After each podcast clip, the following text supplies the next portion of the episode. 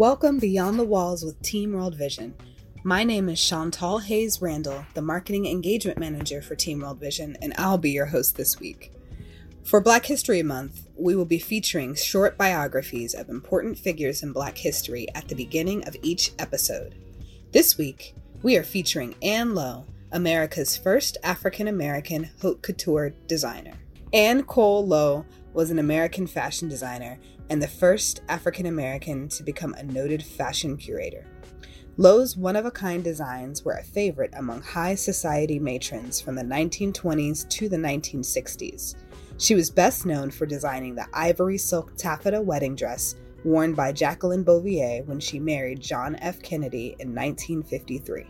Lowe was born in rural Clayton, Alabama in eighteen ninety-eight.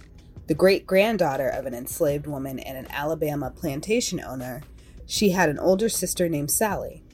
Lowe's interest in fashion, sewing, and designing came from her mother Janie and grandmother Georgia, both of whom worked as seamstresses for the first family of Montgomery and other members of high society. When Lowe was sixteen, her mother suddenly passed away. In the midst of her grieving, she had to finish her mother's last job, creating four ball gowns for the First Lady of Alabama, Lizzie Kirkland O'Neill. The dresses were a hit, and Lowe's career began. In nineteen twelve, Anne married Lee Cohen, with whom she had a son, Arthur Lee, in Montgomery, Alabama. After their marriage, Lowe's husband wanted her to give up working as a seamstress. One day, a wealthy woman approached her in a department store and asked Lowe where she had purchased the dress she was wearing. Lowe explained that she had made it herself. The woman then said she would pay her to move to Tampa to make all of the dresses for her daughter's wedding. Lowe accepted the offer and, taking her young son, left her husband. In nineteen seventeen, Lowe and her son moved to New York City, where she enrolled at S T Taylor Design School. Since the school was segregated at the time, Lowe was required to attend classes in a room alone. After graduating in nineteen nineteen, Lowe opened her first dress salon. The salon catered to members of high society and quickly became a success. Having saved twenty thousand dollars from her earnings, Lowe returned to New York City in nineteen twenty-eight. For a time, she worked on commission for stores such as Henri Bendel, Chez Sonia, Neiman Marcus, and Saks Fifth Avenue. In nineteen forty-six, she designed the dress that Olivia de Havilland Ward to accept the Academy Award for Best Actress for the film To Each His Own, although Sonia Rosenberg claimed the design. As she was not getting credit for her work, Lowe and her son opened a second salon, Anne Lowe's Gowns, in New York City on Lexington Avenue in nineteen fifty. Her one-of-a-kind designs made from the finest fabrics were an immediate success and attracted many wealthy high society clients. Lowe was known for her design elements of fine handiwork, signature flowers, and the trapunto technique. In nineteen fifty-three, Janet Leigh Auchincloss hired Lowe to design a wedding dress for her daughter, the future First Lady Jacqueline Bouvier, and the dresses for her bridal attendants for her September wedding to then-Senator John F. Kennedy. Auchincloss also chose Lowe to design her own wedding dress for her marriage to Hugh D. Auchincloss in nineteen forty-two. Lowe's dress for Bouvier consisted of fifty yards of ivory silk taffeta with interwoven bands of tucking forming the bodice and similar tucking in large circular designs swept across the full skirt. The dress, which cost five hundred dollars, or approximately five thousand dollars today, was described in detail in the New York Times coverage of the wedding. While the Bouvier-Kennedy wedding was a highly publicized event, when asked, Kennedy simply said the dress was not haute couture, even though it clearly was. Whether Lowe's clients liked to keep her to themselves or because they didn't want to admit that they wore relatively inexpensive dresses from an African-American designer, it was unfair for them to deny Lowe the credit she was surely due. Lowe's name was barely known outside of elite circles, with a nineteen sixty-six Saturday Evening Post article even calling her society's best-kept secret. Throughout her career, Lowe was known for being highly selective in choosing her clientele. She described herself as an awful snob, adding, "I love my clothes, and I'm particular about who wears them. I am not interested in sewing for cafe society or social climbers. I do not cater to Mary and Sue. I sew for the families of the social register. Over the course of her career, Lowe created designs for several generations of the Auchincloss, Rockefeller, Lodge, DuPont, Post, and Biddle families. Often, this wealthy clientele frequently talked Lowe out of charging hundreds of dollars for her designs. After paying her staff, Lowe often failed to make a profit. Because of this, she later admitted that at the height of her career, she was virtually broke. In nineteen sixty-one, Lowe received the Couturier of the Year Award, but in nineteen sixty-two, she lost her New York City salon after failing to pay taxes. That same year, Lowe's right eye was removed due to glaucoma. While a mysterious benefactor eventually paid off Lowe's taxes, rumored to be Kennedy herself, Lowe never opened another shop. In the last five years of her life, Lowe lived with her daughter Ruth in Queens. She died at her daughter's home on February twenty-fifth, nineteen eighty-one, after an extended illness. Her funeral was held at Saint Mark's United Methodist Church. A collection of five of Anne Lowe's designs are held at the Costume Institute at the Metropolitan Museum of Art in New York. Three are on display at the Smithsonian Institution's National Museum of African American History and Culture in Washington, D C Several others were included in an exhibition on Black fashion at the museum at the Fashion Institute of Technology in Manhattan in December two thousand sixteen. To learn more about Anne Lowe, you can read the book Something to Prove, a biography of Anne Lowe, America's Forgotten Designer, by Julia Fay Dockery-Smith, on Amazon and anywhere where books are sold. Well, we have a great episode for you all this week. The conversation that we're sharing with you is a unique and special one, as we wanted to give a special nod to Valentine's Day. Some of you may know this incredible person from leading the Global six K for Water, as well as some of our earlier podcast episodes, but Ashley Colquitt Finley, a new mom to little Weston James, joined with myself and Lindsay as we talked about what it's been like to be a mom during this pandemic, while reflecting on the love of motherhood in all of its many forms. We thought this would be a perfect way to kick off Valentine's Day weekend. Enjoy this fun and authentic conversation.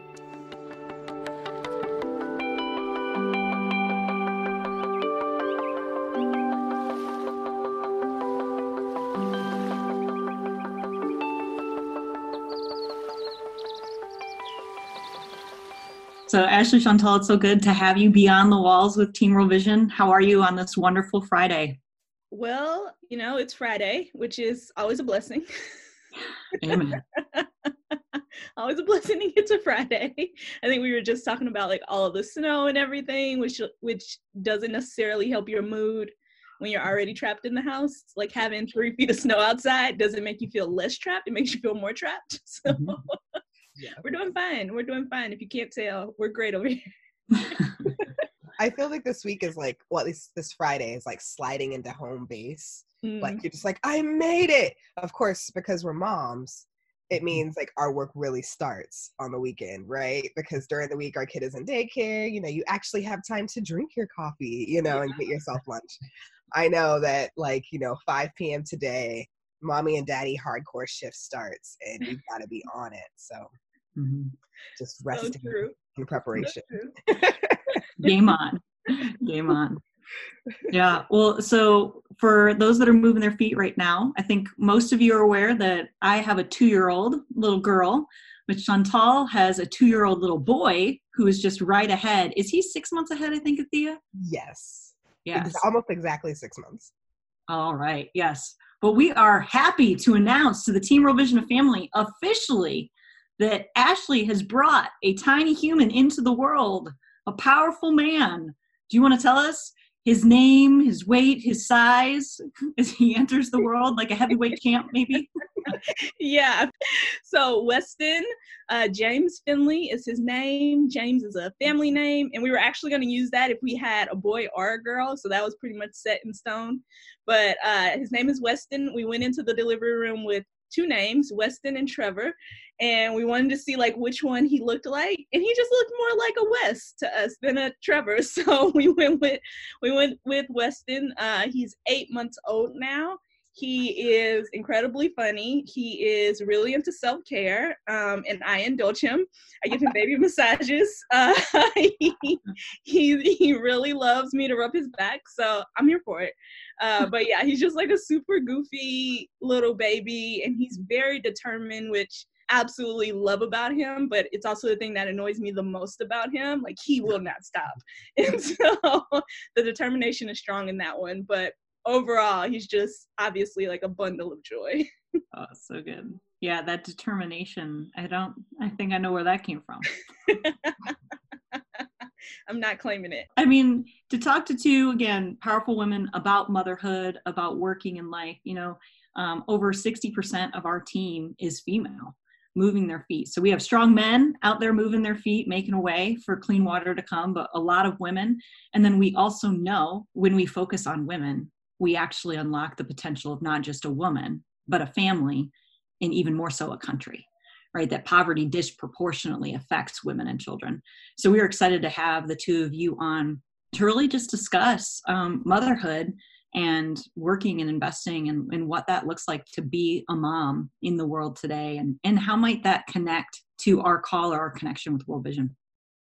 Yeah, it's so funny that you added that qualifier of in the world today, because obviously the first thing I thought about was COVID, right? And it's just, I think I was talking to Liz Botts the other day, who is also on our team, about how it is just very weird to be a mom during COVID, and especially a first-time mom, because obviously you have nothing to compare the experience to prior to COVID. Mm-hmm. Um, but it's also just like a weird space where your friends and family want to celebrate with you. They want to, you know, love on your baby, and they, they really can't. Um, so it's been, it's been a unique time to be a mom, I think, in this season.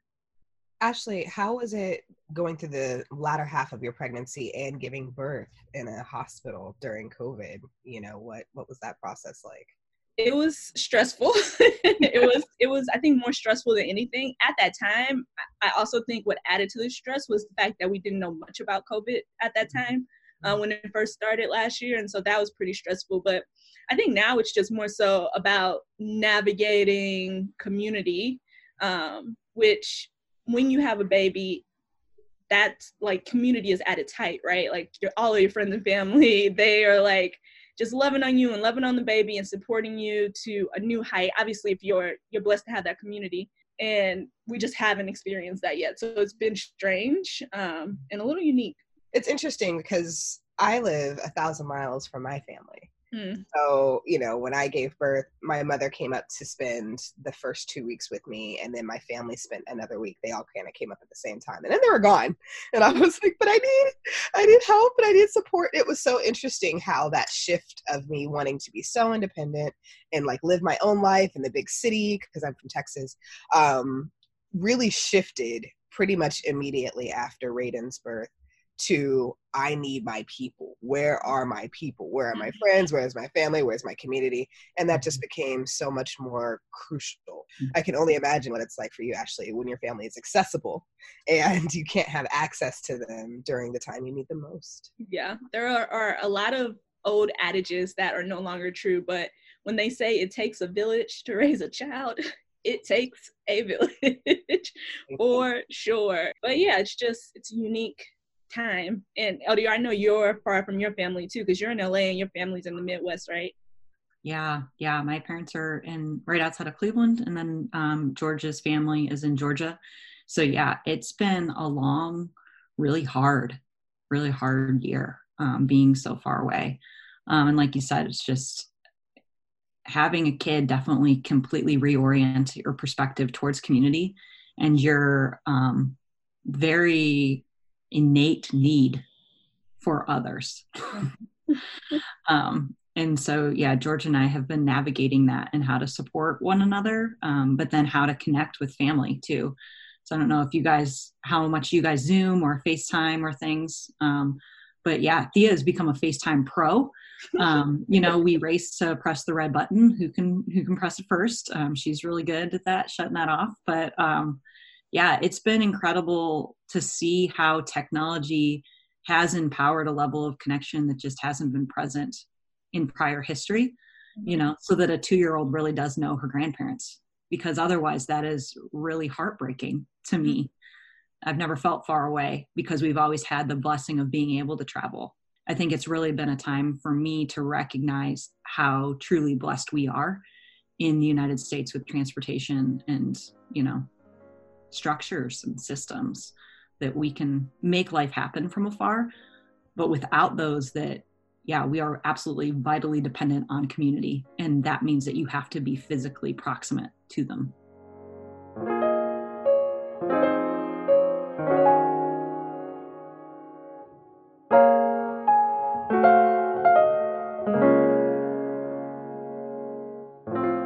I mean, great idea with the pivot for Valentine's Day to be like a mother's love. Like, that's so cute. I love that. Yeah, well, yeah. We've all talked about romantic love to death, right, on Valentine's Day. How can there, you keep yeah. things fresh and not cliche? Yes, because there will be no lack of Hallmark movies in oh. the next few weeks. No, no, I won't. Yeah. Yeah. I, I guess, too, I mean, with that idea of a mother's love, like, Chantal, can you think of a, a moment, just one, you know, that your whole heart just melted, mm. you know, because of Raiden, something he did, or just him being present with you? Yeah, he, in the last month, he has become extremely attached to his mama. So, you know, about, I would say every five minutes or so at this point, if I leave the room, he comes to find me. And he doesn't really say anything. He just comes up and gives me a hug around my legs. And he goes, "Aww." And I really, really love that. He has not yet said, "I love you" on his own. He always says it in response to us saying, "I love you" to him. But he's becoming very, very affectionate. Um, and I know that, you know, when I get his little arms around my neck or around my leg, that that's his way of saying, like, "I love you, mama, thank you." And he usually does it when I'm cooking,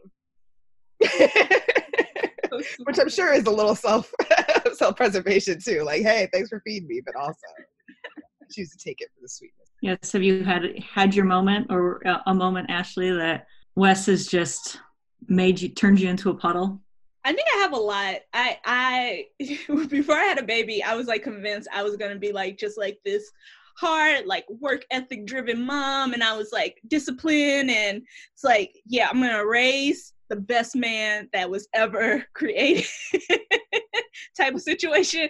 But now I'm just like, okay, what do you need? What do you want? How can I give it to you? How can I give you more? Like, so I've just become a total softie all around. But I think the, the thing that melts me the most is, Weston is very different with me than he is with my husband. With my husband, like when my husband picks him up, he's like slapping him in the face and like punching him with his little fist. But then when I pick him up, he just lays his head on my shoulder and I just like absolutely melt. And I'm just like, that's right, you cuddle your mama. You cuddle your mama. Oh, so good. So that's the part I love the most, is that there's a definite difference between like being with dad and being with mom. Yeah, and just think there's so much more time to watch those relationships develop and yes. what love looks like. And yeah, yeah. And I think that yeah. probably that determined mama bear is still going to come out and be fully present. What about Miss Thea? Yeah, she has, I mean, like you said, there's just so many little moments that kind of creep up on you and surprise you. Um, but every now and then, you know, she'll wrap her hands around our shoulders or around her legs, but she'll actually pat me on the back, just really gently. She just does tap, tap, tap, tap, and it just melts you. And it's, again, like this innate sense of empathy or connectivity, you know, that kids can feel. So how have you guys been able to take care of yourselves or your relationships in this time? You know, like Ashley, you are keeping a human alive. Yeah. Like literally, I think, you know, Chantal asked a really good question about like, how was that even bringing a human into the world during COVID, you know, in a very unstable, uncertain, like you said, we had no idea what was what. And to some extent, let's be honest, there's still a lot to figure out, you know, but you brought this kid into the world and then you have been keeping him alive with all of his charm and goodness, you know, but you've been keeping him alive. You know, and in reality, you know, Chantal, you and I, we're still keeping a kid alive, you know, we're all just hanging on. So I'm, I, I need some help here, ladies. Like, how have you been investing into yourselves and into relationship in this time? For me, even before I had Weston, I was just like a personal development junkie. Like, I love personal development. I love to learn. I was always like that super weird kid who like loved going to school, like loved getting an A. I just held so much value in that. Um, and so for me, as far as like self-care, to me, that doesn't necessarily look like, um, you know, binging on T V, or even though I, I definitely still do that, but it's trying to carve out some time where I can still dive into personal development so that I still feel like myself, right? Mm-hmm. Um, and so sometimes that means, uh, you know, doing a YouTube rabbit hole of like uh, marketing trends in twenty twenty-one for an hour uh, after Weston goes to sleep. Or right now I'm reading Seth Godin's book, This Is Marketing. Mm-hmm. And making sure I get twenty minutes in of that book, um, either in the morning or at night. And so for me, um, that helps me sort of stay grounded with self-care, because it's definitely a reflection of like who I used to be before I had Weston. Um, and one thing that I just like want to continue in my life. Mm-hmm. Yeah, that's a good Actually, word. that's, that's great. 'Cause who you used to be before Weston, I think that's a key to how I take care of my own self-care. Um, In quarant- well, right before quarantine and the world shut down, I decided to get back into acting classes, because that is a deep-seated passion of mine. And so that's my sanity, is having something constantly going on in the background. So like last night, I was with this play reading group. We get together once a week to read plays. That's it. It's just a Zoom call. We pick a script, we throw each other some roles, and we just go. And it can be crazy. Like last night I was making cow noises and duck noises and like laser pew pew, like, you know, but it's a really, really great outlet to get that hilarity and um, community out. It really helps me remember the Chantal I was before kids, the Chantal mm-hmm. I was before COVID. And it really keeps me goal-oriented in a way that isn't necessarily work-focused, because the work we do at World Vision is so heavy and so needed, but that can really start to bring you down after a while. And yeah. so when I can turn my brain off and not have to think about my husband or my kid or World Vision or my work, and just focus on acting and just being as silly and as goofy and as authentic as possible, I find that all of those lessons actually translate to the other areas of my life and allow me to be a little bit more authentic and genuine and empathetic and caring there too. Chantal, that space is incredible. That's amazing. It's inspiring. Yeah, I love that. It's almost like Chantal is like, you have an alter ego that you turn into like this actress at night, and I love it. Well, you guys know, like, my tagline and all the things is all the world's a stage and all the men and women in it are really players, which is a quote yeah. from William Shakespeare. But I really think that that is so true. You know, we take on these different roles, but really we're just acting.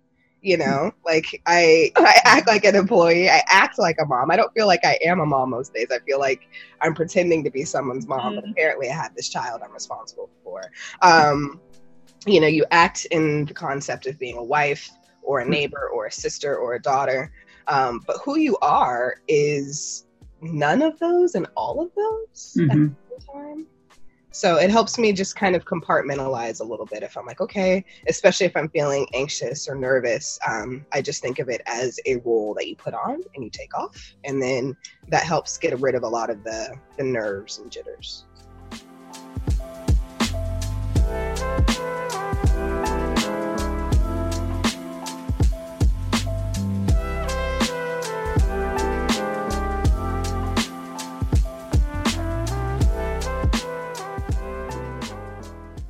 Yeah, that's been that's been vital for me to remember, right? Because like when I'm failing at the mom game, because like you said, like, do I even know what I'm doing? You know, reading all the books, reading the blogs. Thank God for the apps. I don't know if you guys like have mom apps, but like, come on. What did people do before all of these parenting apps? Because in the hospital, they just let you go. They don't check anything. Yeah. They're like, they just let you. Where are the instructions? I, I was like looking at this nurse, like, You're really gonna, you're gonna let me walk out of here with this baby? Okay, all right, cool. Thank God for the apps. Amen to that, L D R. She's just yeah. like, you're good, right? yeah. She's like, no, I'm not good. I don't know this baby. Prior to actually having a child, I was actually around like zero. newborns or babies. Like, like, so Ashley, I think you can remember, you were kind of coaching me through things because you've got nieces and nephews. Yeah, and I have like, a lot of baby experience. Yeah. Like, you're going to be fine. I'm like, keep telling me that. But my only vantage point or point of reference for small children and pregnancy was the field. And that was, I mean, unbelievably inspiring and captivating to me that these women, like just, just so naturally can bring a human into the world and keep it alive and just the beauty to it. But then also I was just overcome, like, Lindsay, like you need an app to keep your kid alive. And these women have got nothing. Like there's no electricity, there's no water, but they're doing it. Like, but to me, it was like, so you can too. Like they're just such an inspiration to me to know mm-hmm. that women for generations in all different contexts have continued to, you know, give birth and bring life and, and sustain life. It's it's so true. And it's almost like this switch. Once you have a baby, it's almost like this switch uh, that goes from sympathy to empathy, right? Mm-hmm. Like, I feel like in the past, like I've obviously had family members and friends and people on my team who were pregnant and had babies and, you know, went through recovery and came back. And, you know, you, you look at it from this outsider point of view and you're like, oh, that must be tough. Or, yeah, thanks for sharing that story. But then when you go through it, I remember saying to myself, like almost every day, like, this is what people were doing. Like, this is what women have been doing. I like after you, maybe this is T M I, but after you have a baby, you feel like you got hit by a Mack truck. And then on top of that, you have to take care of a baby. And I just could not believe that all of the people I knew, L D R, Chantal, like Monse, Amanda, like all these people on our team, I was like, this is what they were doing. Oh no. Oh no. I was nowhere near sympathetic enough. Like, this is what you were doing. I, and, and it's just so mind opening. So when you say that about the field, L D R, you know, I think back to, you know, being on vision trips um, in Kenya, Malawi, and Uganda, and hearing women say like, oh, two days after I had my baby, I had to go and walk for water. A day after I had my baby, I had to get up and do this and do that and do this in the field or cook cook this thing. And I'm just like, there is no way. Like, I, I don't even know how I would have summoned the strength to do any of that a day after I had Weston. And so it's almost just like this, this complete and total veil where before you were very sympathetic, obviously, but now it's like this really deep empathy of knowing exactly like what the trial is of having a baby. It's a, a major medical moment in anybody's life. And knowing that there are women in this world who are, who are not only doing it, but like you said, L D R, doing it without necessarily the support or the technology or all of the the tools and trinkets that we get to have. And it is absolutely humbling and also absolutely devastating. Think about. Yeah. I mean, I think about the fact that childbearing is still dangerous. Like, that's something that it never really occurred to me before I got pregnant. When I got pregnant and as the baby got bigger, I realized like there's only one way out. So, mm-hmm, okay. Mm-hmm, um, and then, you know, you start to hear the stories mm-hmm. around your sixth month of like, oh, this happened in my birth, or I had an emergency C-section, or, you know, some really terrible horror stories. So you're like, okay, well, it's either going to go really great or it's not. And then, you know, I had to give birth three weeks early and be induced for um, hypertension. And mm-hmm. so I literally went in for a checkup and they said, you need to be here at seven a.m. in the morning ready to give birth because your blood pressure is too high. So we got to go. And we had no nursery. We had no nothing. Um, and it ended up being where I didn't have to give birth that day. But I think I gave birth like five or six days later because they wanted Raiden's lungs to be able to survive outside of the womb. If I had given birth when they had wanted, he would have been in the N I C U. And we were trying to avoid that. But, you know, as I'm on the table, going through all this stuff, knowing that maybe I might not survive out of this, mm-hmm. I think about, like Ashley was saying, the women in the field who don't necessarily have these doctors who are monitoring with all of this very expensive, very sensitive equipment, and how, you know, for honestly, all of human history, like what, fifty percent of women have perished in childbirth, like alone. And so, and the fact that there are still places on this earth and this planet today where that is still very much the case is incredibly humbling. Mm-hmm. And that's just to have the child. Yeah. And that's also just, you know, one of the things that I will, I will be a forever fan of World Vision for is their approach when it comes to, you know, we've called it before, hardware and, and software, right? Like the, the things we're talking about, like the technology or the doctors or the facilities to have the baby. But then there's also the software of having a baby, right? There's postpartum depression. There is just this incredibly mixed bag of emotions that you feel when you become a mom, where there are the, the lows of the lows, but then also the highs of the highs. And you feel that in the span of five minutes, right? Like I remember crying because I dropped a bottle of breast milk and just had the worst day ever. Gold, man. That stuff is liquid yes. gold. But then also just feeling so absolutely blessed and privileged to to have this baby in the span of five minutes. And so we talk about these things that are hardware, and we feel empathetic about these things that are hardware. But I, I really also just can't help but think about the software. Like all of the women in the field who are dealing with postpartum depression, all of the women in the field who have like other things that are going on that aren't being addressed. And it's just, it's, it's just such a mixed bag to hold for anybody. And like you're saying, from a, a hardware standpoint, fifty percent of the healthcare facilities that World Vision works with doesn't have clean water and soap, mm-hmm. you know? Um, and I just think um, when I was pregnant with Thea, probably the last two months or more, I was at the hospital every third day being examined because her cord was wrapped around her neck. Mm. And at any point we had to be ready to deliver, you know, so whether that was, you know, her or me. And I mean, we were, they were monitoring her every third day. And, um, Ashley, I think you remember, I came upon this moment that I realized my hospital, state of the art hospital, is six kilometers from my home. Mm-hmm. You know, we know that's the average distance someone walks to a traditional water source that isn't clean. And six kilometers from my house is a state-of-the-art healthcare facility that was keeping my daughter and, and myself alive. And again, just, you know, these are things that shouldn't be privileges. Everyone should have access to healthcare. Everyone should have access to clean water. Everyone should have soap to wash their hands with to prevent the spread of disease. You know, and when When childbirth is the number one killer of women, that space shouldn't be a place of death. That space should be a place of life. And somehow God's given us the ability to help change that narrative. It is a heavy, heavy mantle to wear, a heavy, you know, but also like what a privilege it is as mothers and women to be able to fight for other mothers and women around the world.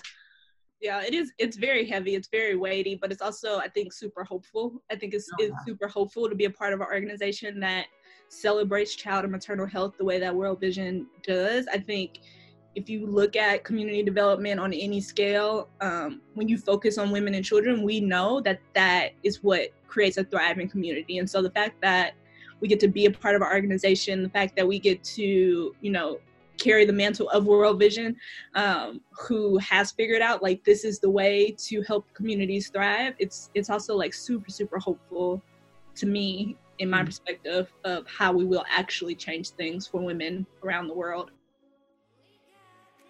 Well, you ladies are wonderful. Thank you so much for taking some time to be with us and just sharing your lives and your wisdom and your insights. It's really good to just hear from people and be together and, and laugh and reflect. I love it. Thanks for having us. This was fun.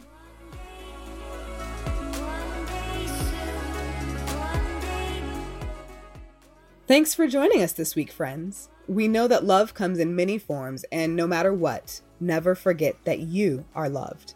We hope you enjoyed this fun conversation. As always, don't forget to subscribe, rate, and share. We'll see you next week.